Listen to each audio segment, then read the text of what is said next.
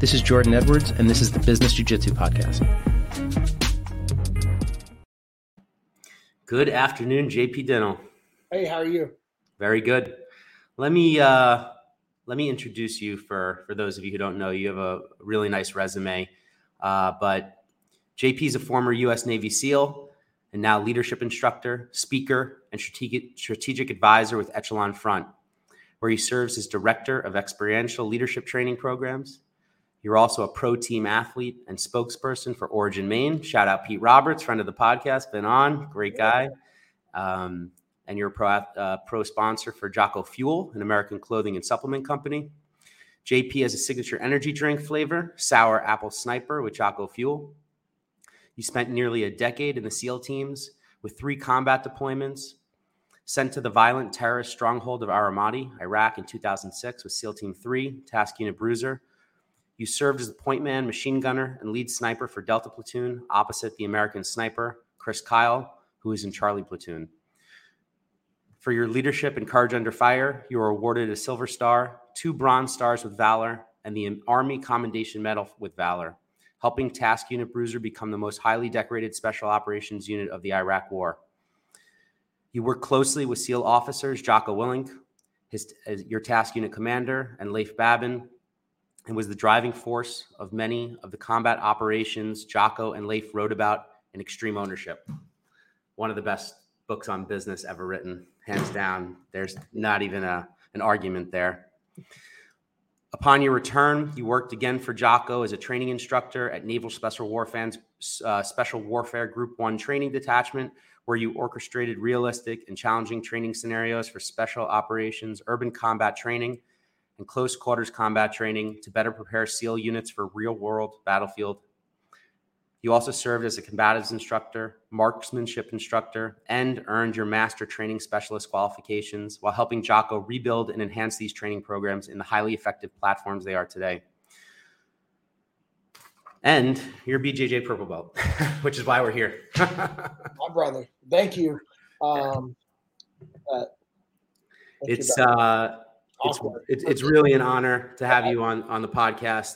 Thank you for your service. Thank you for all of your service, both in the military and also continuing it in uh, your work with Echelon Front.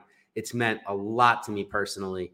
Um, the the work of Jocko and your organization that you now work for, Echelon Front, is some of the uh, the cornerstones of my business. I adopted as one of our core values extreme ownership many many years ago when this book came out and uh, many of the principles that we're going to talk about today that you that you teach are some of the bedrock and what I attribute to a, a, very, very, very large portion of the success that I've been very, very fortunate to have. So, pleasure to have you on, JP. Outside of the introduction, where are you from? Uh, well, thank you for having me on board here, and um, it's awesome just hearing what you just said. You know, that's why I love doing what I what I get to do with Echelon Front is because you were one of many, many, many, many people that have a similar story as what you just said. Like, hey, when I decided to start implementing these principles, things started getting better in my life, all aspects. And it's not that things were wrong in your life. I know for me, things were real jacked up, and we'll get to that later when I read Extreme Ownership on my personal things. But it's just awesome to hear that, and I, you know, I appreciate the opportunity. Um, you know, I'm originally from Sacramento, grew up in the same house that my dad grew up in. Uh, went to the same schools that my dad went to. Uh, had a really good childhood growing up. Like there was no like bad childhood. You know, guys are always like, "Oh, I came from this." I'm like, "Man, I came from an awesome family. My parents were were awesome.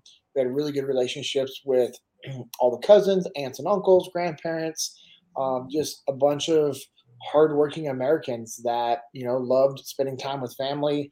They, you know, we were always in church together. We, you know, spent a lot of time in church as a family and uh, I'm very thankful for that being my baseline as a kid growing up because had I not had, you know, God in my life, I'd be dead or in prison, no doubt. Wow. And, you know, he was, God was able to kind of guide my life in the direction that prepared me for the military and the SEAL teams. At a very young age, I wanted to be a Navy SEAL. That's not normal. That's not normal for young kids to be like, hey, I want to play Navy SEAls. Now, I'm not saying that's bad. So if you're listening to this and your kids are like, hey, I want to play Navy SEALs, I want to play Green Beret, I want to play Army Ranger, cool. To help facilitate that because there's something there that needs to be built upon. So, um, you know, grew up playing Navy SEALs, and I was able to fulfill the childhood dream, which was pretty rad. Did you play sports growing up? Yeah, I played all different types of sports. Um, you know, also kind of the unique, non-traditional sports. We were on the swim team because my parents thought swimming were very was a very important um, you know sport for us to be a part of. Also, my mom uh, taught step aerobics at a fitness club that had a, a, an awesome pool and a swim team. So it was kind of like, hey, I'm, I'm going to be spending all my time here working. The kids can be doing something productive, which was awesome.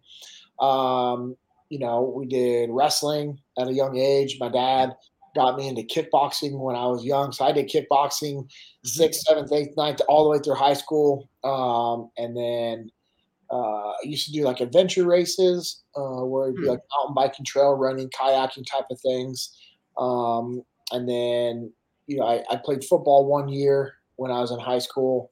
It was cool. It just wasn't for me. Like I wasn't like a big football guy. Um, and then, you know, my, my dad was, my dad was a really good football player.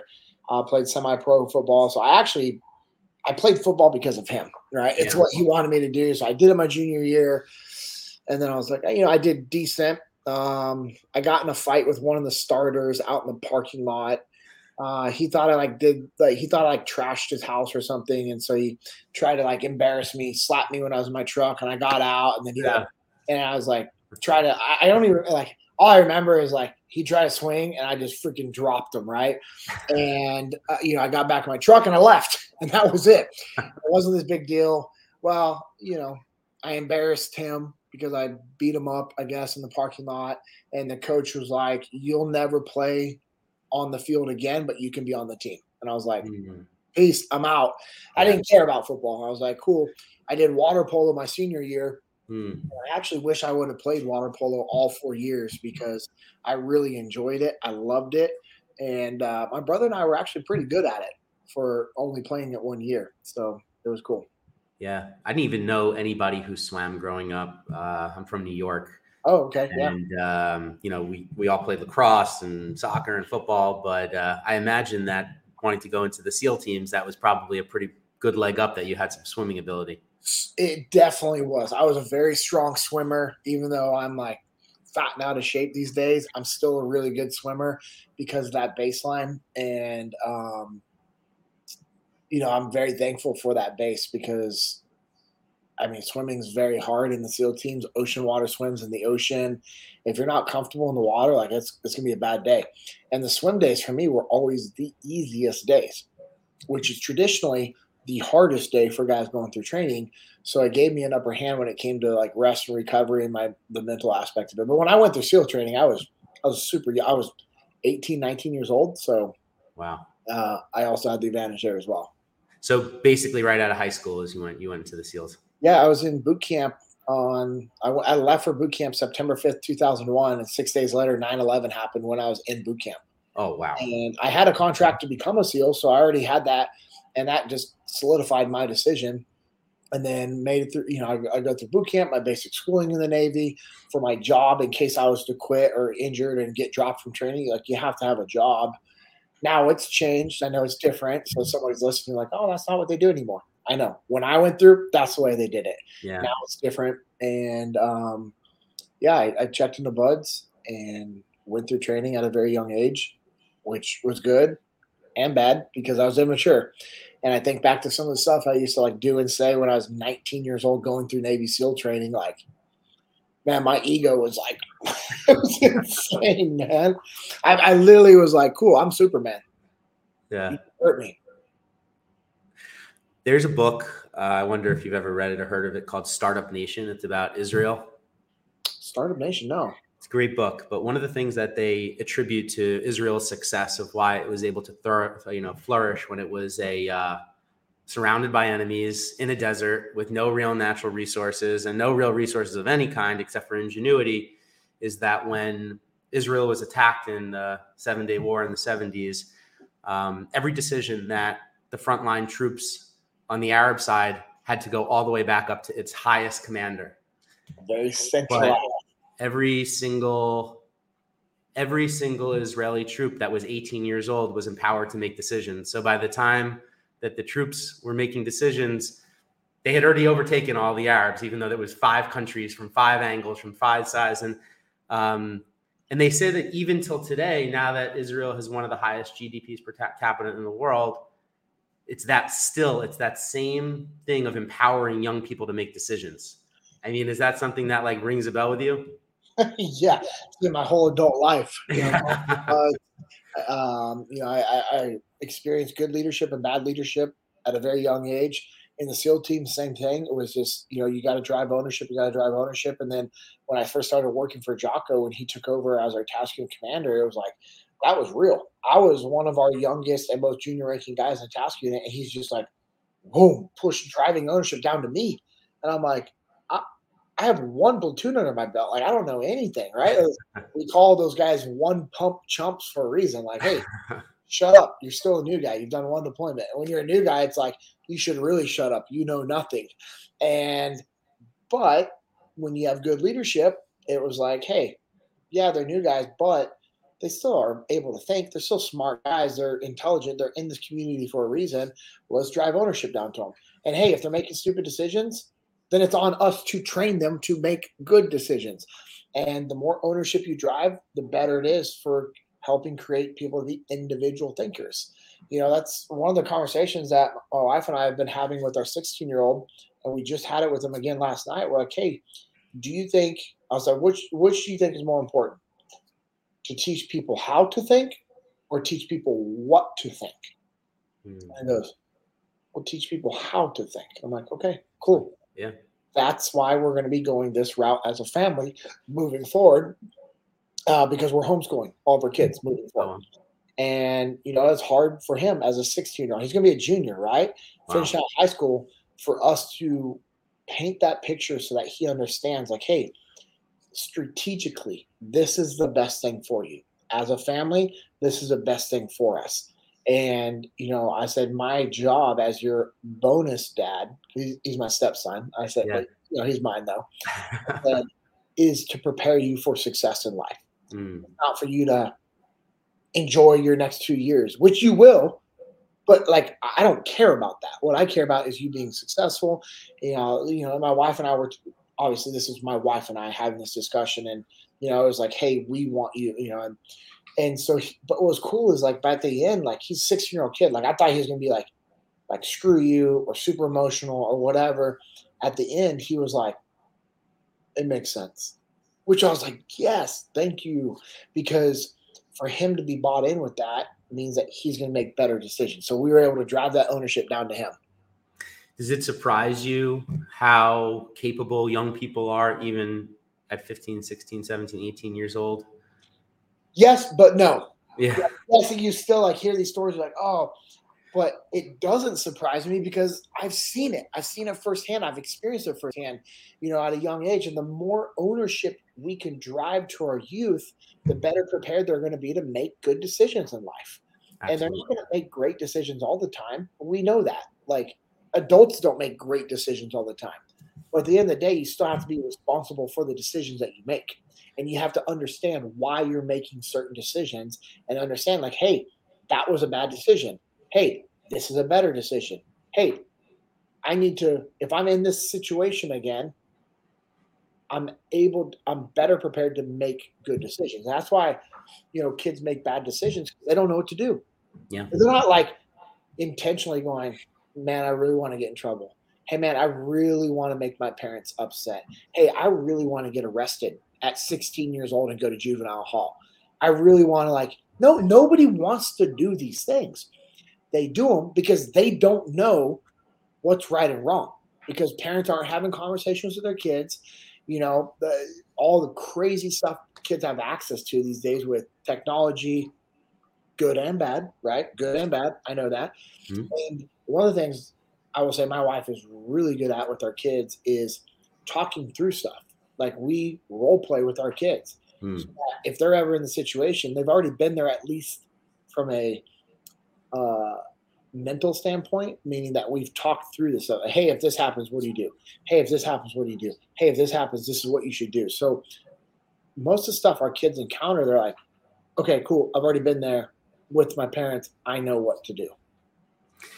One of the things, uh, I, so I, I, own a number of companies, but one of the my my biggest companies is called Mixology Clothing Company. It's a, a chain of women's clothing stores. We have 15 clothing stores. Uh, the average age of employee is pretty young, probably in the late 20s or early 20s, excuse me. Uh, we hire 14, 15, 16, 17, 18 year old, predominantly women. JP, I know very, very little about women's fashion, even though I've been running a women's fashion business for uh, 14 years. I, I directly took principles of extreme ownership and infused it into this business. And even with young women, the principles reign true. And I, I synthesized a lot of my learnings from it. And I, and I came up with a saying, and I said, You don't need my permission to make a good decision. Come on. In, in the event that I don't agree with something that you did, let's talk about it after. And I hope that you and I have a good enough relationship that you're not going to be offended. And I could say to you, Hey, listen, this is the way I would do it next time and I want you to be on the lookout to just make decisions. If there's a broken toilet, call a plumber. A lights out, fix it. Just don't walk by issues. Yeah. And I have been, I have made so many believers of senior level managers on this principle because that was me. Like I worked, I always worked, I always had a job. I, and today it's so uncommon, especially in New York, for young people to work. First of all, there's a $15 an hour minimum wage. It's hard to hire a 14 year old for 15 bucks an hour and it's just not part of the principles that you know parents have prioritized other things like school and after curriculars and community service and things like that. But i can't tell you how incredible it is to watch young people be empowered this way. And um, they're not that much older than you were when you went into the military and now you were given a tremendous amount of responsibility.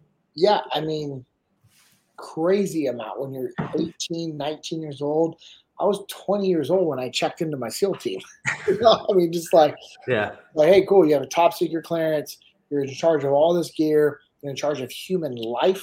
You know, like, it's crazy. But we had good training, we had good mentors, and we trained and we trained and we trained and we trained.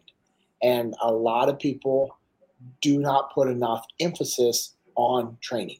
And what the problem is, Jordan, is people say, okay, JP, I, I hear you, but I don't have time to train my team. Like, I don't have the time.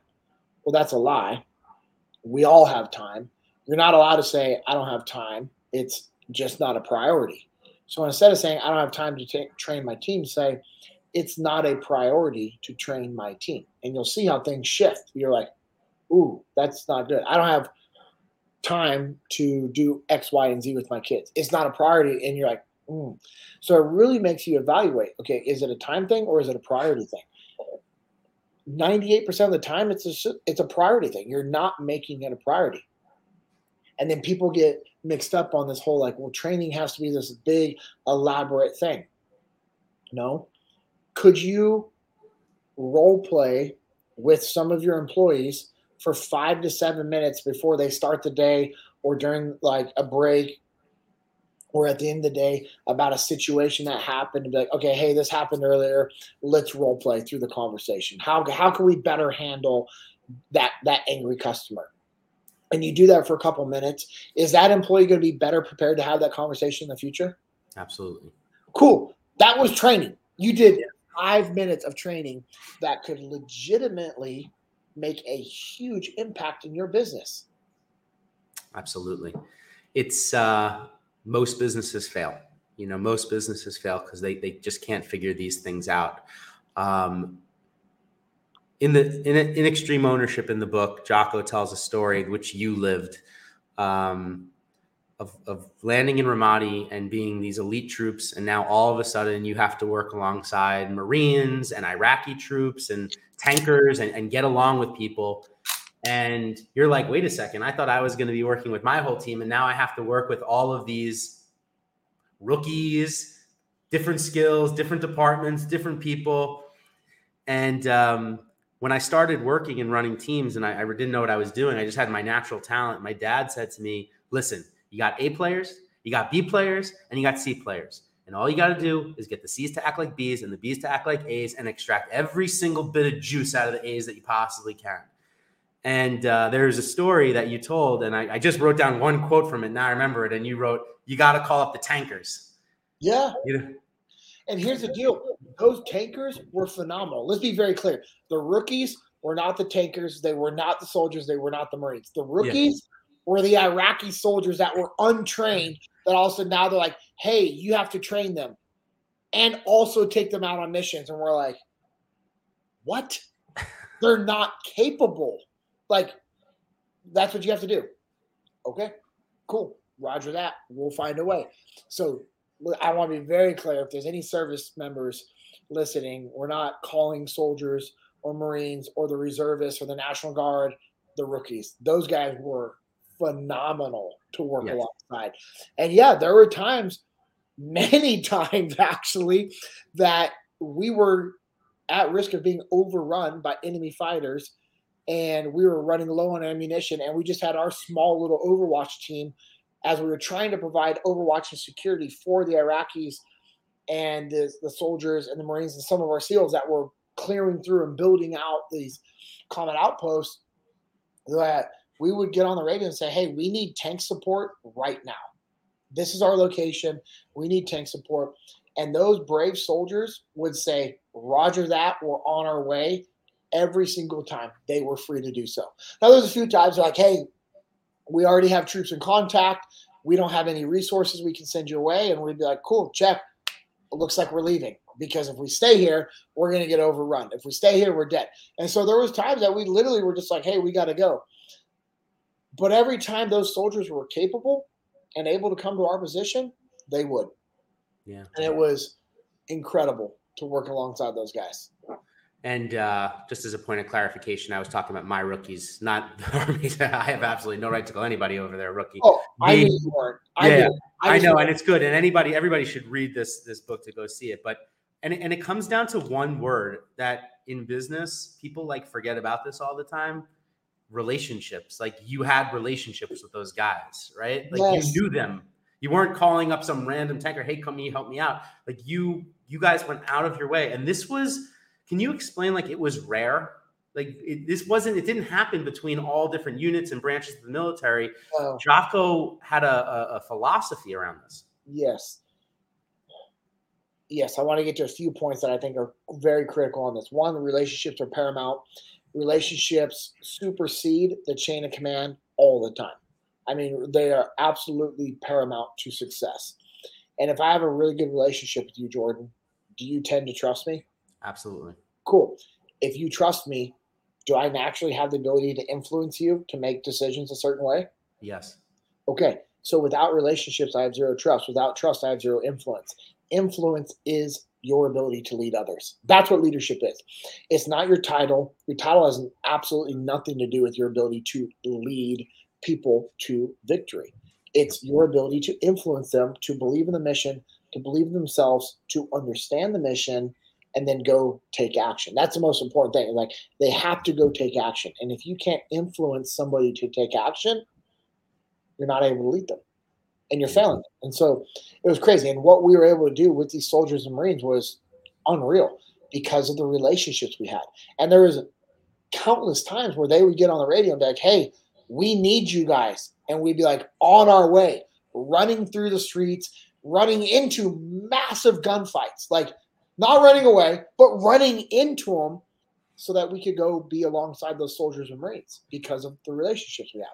And you know, when you're given the intro earlier, which again I appreciate it, it's always uncomfortable for me to sit here and like listen to it all. You know, you one of the things that sticks out to people if they have like any service background or anything, and I've actually been called out for it a few times because guys said I had stolen valor, um, is the Army Commendation Medal of Valor. I don't know of any other sailors that have that. I mean, it is unreal to have an army commendation medal with valor. It's crazy. Like, and uh, I mean, there's some soldiers that don't have that. Okay. And I was at my buddy's boot camp and AIT graduation when he graduated from Army Airborne and all of his, his training and airborne and all of the advanced training or whatever. And I was in my dress uniform because I was going to be putting, you know, something on his uniform as part of his graduation.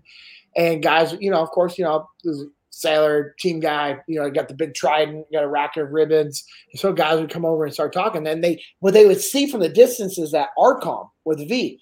And they come in there like, oh, you know, trying to call me out. And I was like, yeah, I was actually worked for Colonel Clark um, in the Battle of Ramadi, uh, Battle of Ramar- Ramadi.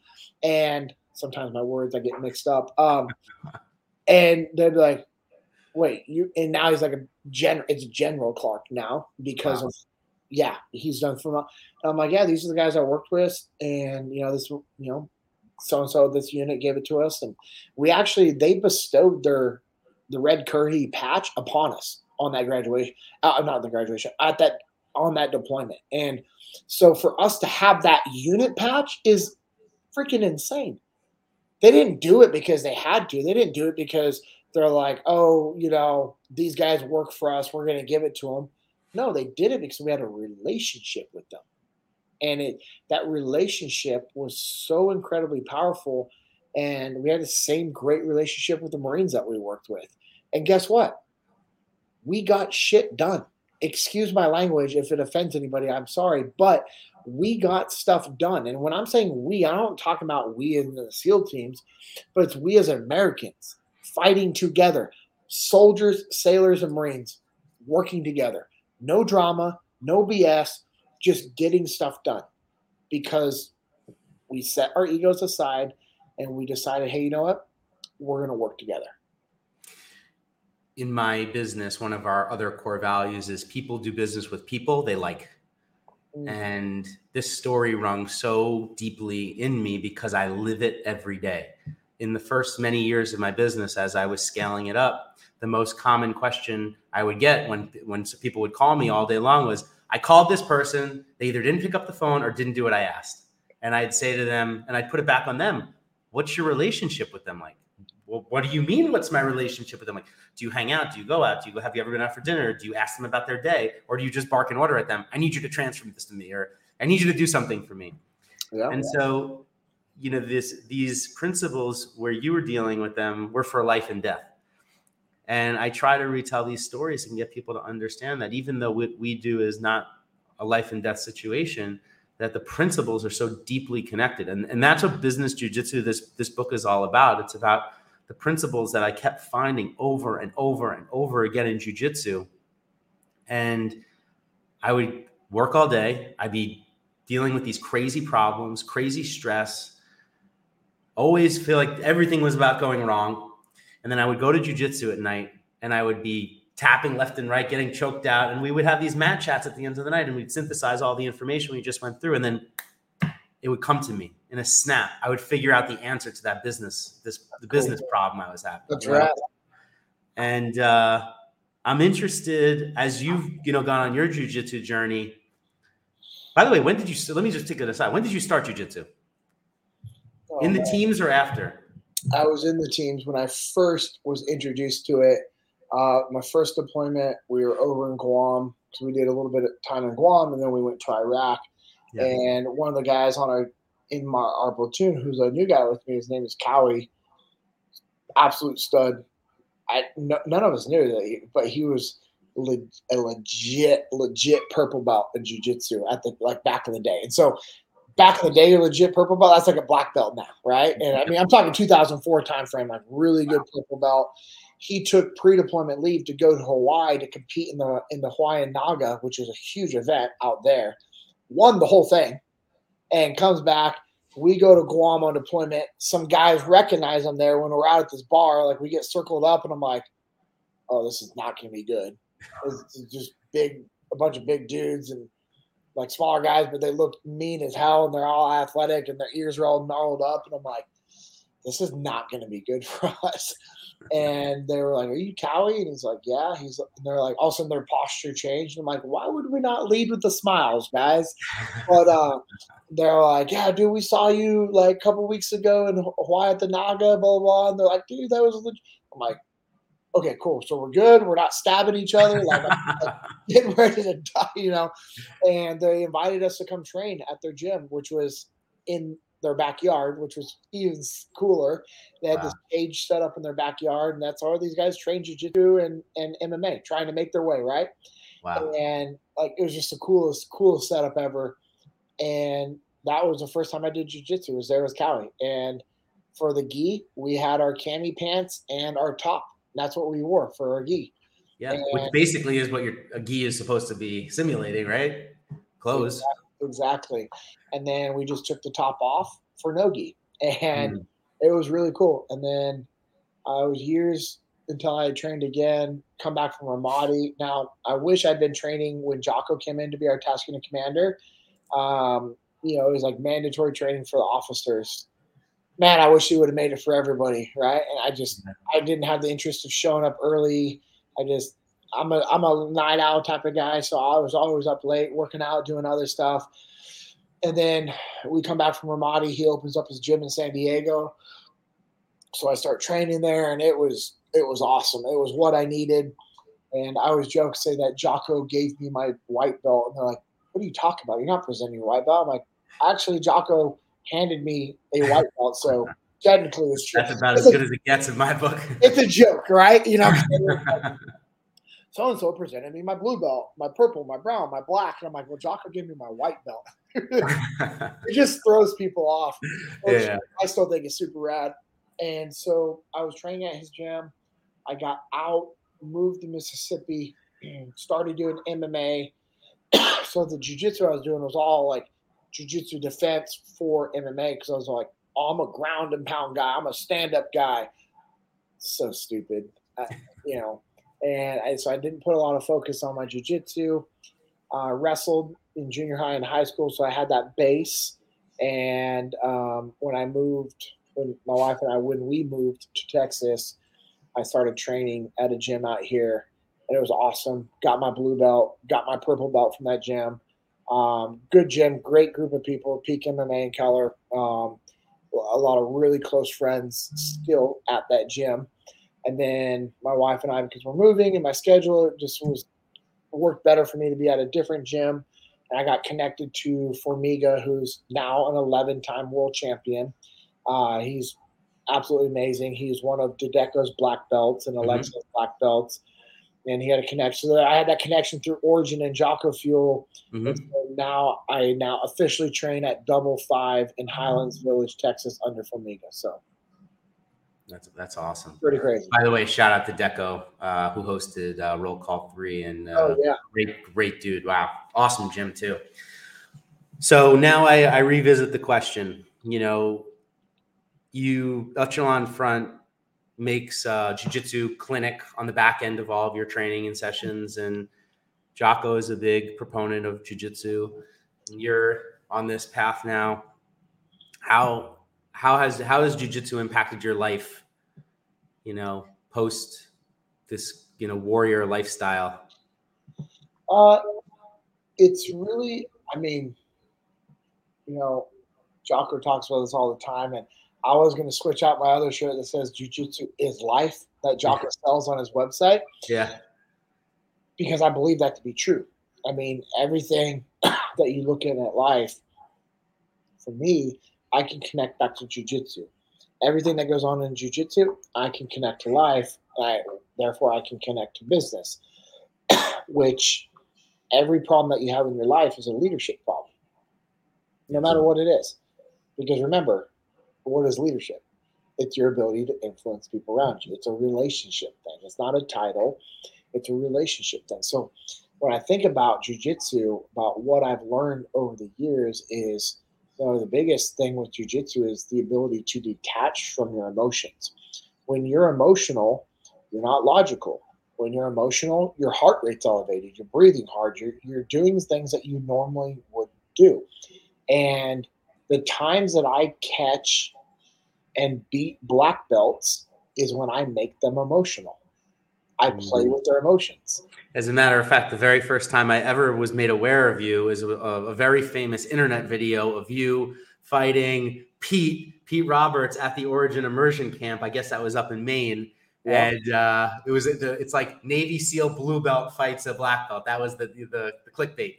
yeah, which is not even accurate. We weren't fighting. We weren't competing. It was a bet, right? He bet that. Oh, so we were actually rolling, and he kept looking over his head, and I was like, "Don't worry, you're not going to sweep me over your head. he goes, oh, I'm like, yeah, you're not going to. Well, from that point on, that's all he was trying to do. So if that's the only thing I have to defend, you're not getting it on me. I don't care who you are. And people are like, that's a bold statement. And I'm like, I know, because I know my capabilities. I'm not saying I'm this rock star jujitsu guy, but I'm also not shitty at jujitsu. I also know that I'm somewhat athletic and kind of strong. So if I understand jujitsu and I know my body and I have awareness of jujitsu and I'm athletic, kind of, and I'm strong, kind of, and I know you're only doing one thing, you're not going to do it. I will literally do everything. I will not do jujitsu to make it to where you can't do it. And and that's what happened. Where all of a sudden it was like yeah. I was like laying and rolling to my side. Like I was giving up other sweeps. And he was getting mad. I'm like, bro, if that's the only thing you have to do, you're not gonna do it. He's like, I will get it. And I'm like, no, you won't. And and then it elevated this big thing, and we're talking trash, and then now people get involved in it. And then it became this bet where it's like, okay, this or that. Because even Jocko was like, Pete, like, if that's the only thing he has to defend, you're not going to do it. And he recognized it and he detached. He's like, okay. But then what I would do, I was like kind of talking a little more fast. Yeah. I love Pete. Pete, let's be very clear, is one of my close friends. He's someone I look up to as a mentor in jujitsu, business, life. That guy's, I, I love Pete Roberts. If I love you, I'm gonna I'm gonna I'm to make sure we have fun together in life. And so I'm like just talking all this trash, and it became into this big belt a bet, or is it like okay, seven sweeps or one overhead within ten minutes? And Pete's a really good black belt. He's a big dude. He's strong. Yeah. You know, he competed at a very high level. But that bet was in my favor, and I knew that. A hundred. I was like, oh, really? Seven sweeps? I mean, come on, man.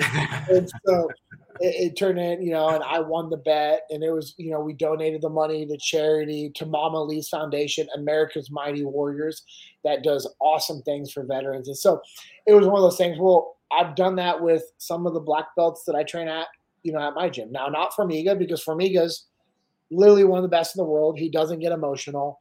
Yeah. But buddy Rodrigo, Good. That's by the way, good good callback. We we went down this path for a reason, and there's something that you say, yep, uh, which I think is just it, it, gives me chills when I think about it. But uh, the story is about getting off the gun. Yes, and that calm, and that calm is contagious. Yes, I love that you said that because that's yeah. literally where I was bringing it back to. Yeah. I want to get, and so Formiga doesn't get emotional. Rodrigo, one of his younger, I mean, he's 25, 26 year old black belt, right? I can poke his buttons. He gets super emotional. I'm good. Now, when Rodrigo's logical and methodical, I'm screwed, bro. He kills me. He kills everybody. And that's one of the things I've learned in life and combat and jujitsu is you can't be emotional. You have to learn to detach. And when we were in gunfights, if I'm just on my gun all the time, I don't see anything. I only see what my optics allow me. I actually have to get off the gun. I have to look around and see what's happening. And that's the same thing in jujitsu. You have to have awareness of what's going on. And over time, the more you train, the more you do stuff, the more aware you will be of what's happening. But if you're just grinding, grinding, grinding, grinding, work, work, work, work hard, hard you know, you're not going to ever understand what's happening in your life. And that goes back to like proper planning. We would plan out our missions. We would plan out our training. We had plans for, we had SOPs, standard operating procedures for everything that we did. But it gave mm-hmm. us a baseline to operate off of so that when we would detach, it would bring us back to, okay, this is where we're supposed to be. Cool, we're here, we're good. Hey, this is where we're supposed to be. We're not here. How do we bring it back down? You know, it's so that's a big thing in jujitsu is is not being emotional, being logical, having awareness of what's happening. Um, you know, I think that's a, a, big thing. And then also, you know, learning to breathe. Mm. If hmm. you can't breathe in jujitsu, you can't do jujitsu. Yeah. If you can't stop to breathe in a stressful situation in life, you'll have zero awareness and you're not going to make good decisions. And when we make emotional decisions, that's when we make mistakes that can cost somebody their life. You know, and earlier you're saying, you know, you have these people in business and they're not making life life and death decisions. Now, in regards to being in a gunfight, I agree with you. However, if we pull the thread deep enough, if somebody makes a super emotional decision at one of your stores that puts the company in a major lawsuit and now you lose everything and you have to shut down your locations and fire people could that be life and death for somebody? Absolutely. it could mean their livelihood right? Which to some people if they don't have their livelihood that puts them in a really bad spot. Now i know that's a crazy extreme and somebody listening is like bro that's a that's a little far-fetched. And i agree with them but the root of what i'm trying to go back to is our decisions can have major consequences. And something as a, a small thing could turn into a big thing if we're making emotional decisions. Yep. and the more logical we can be the better off we're going to be. And if we can train people to detach from their emotions then we're training them to win. Yeah, beautiful. As we uh, start to wrap up over here, um, and I have like a hundred more things I could talk to you about, but I'm going to Let's be very. hey if you want to do it again in the future i'm, I'm, I'm game Thank you, thank you for saying that, JP, and I and I'd love to have you back on. Uh, but before we wrap up today, um, the whole roll call seminar, we were there all day. I mean, it was more than eight hours of of learning and training and role playing, and it was uh, and it was directed at um, first responders, of which I am not. I was invited by a very close training partner of mine and friend who's in uh, the New York Fire Department. And you were talking to a room of people who do risk their life every single day. Yep.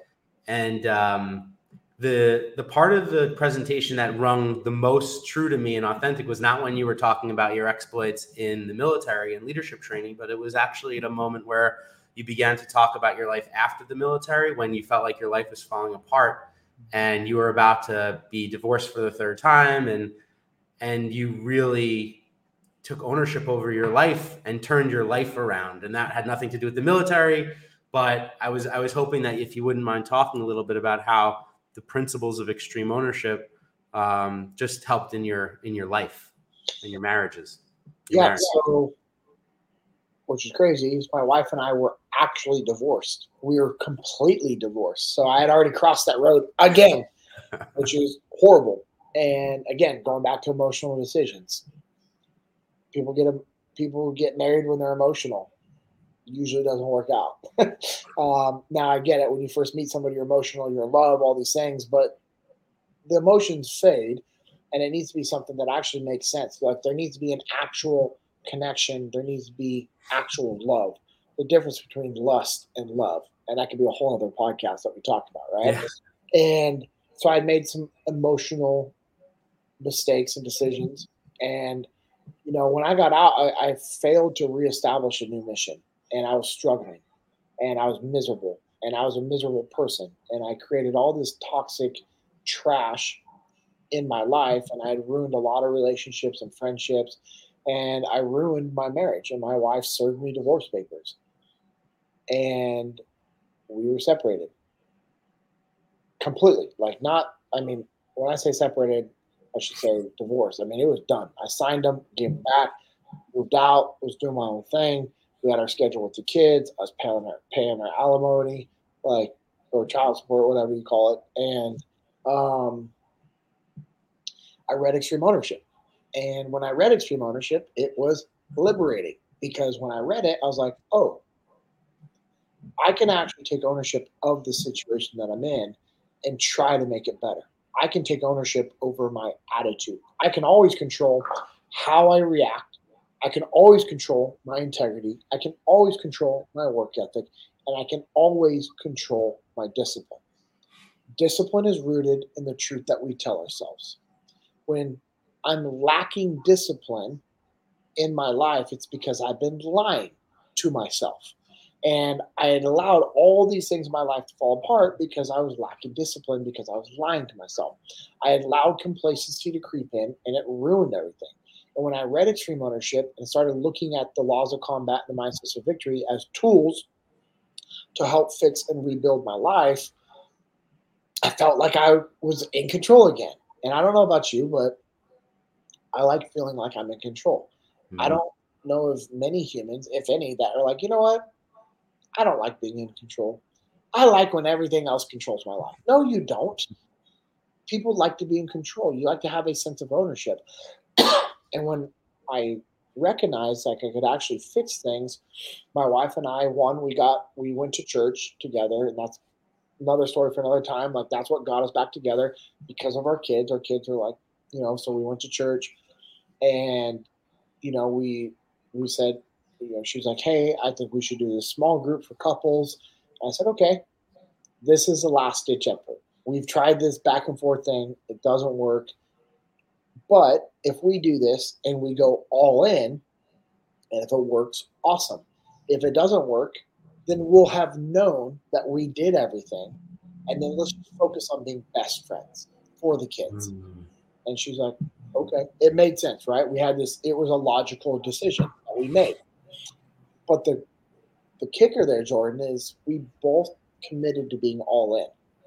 And if you're in a relationship that's struggling, if both sides aren't all in on making it work, it will not work. You can't force a marriage to work. You can't force a relationship to work. There has to be a decision on both sides. It's just like in business.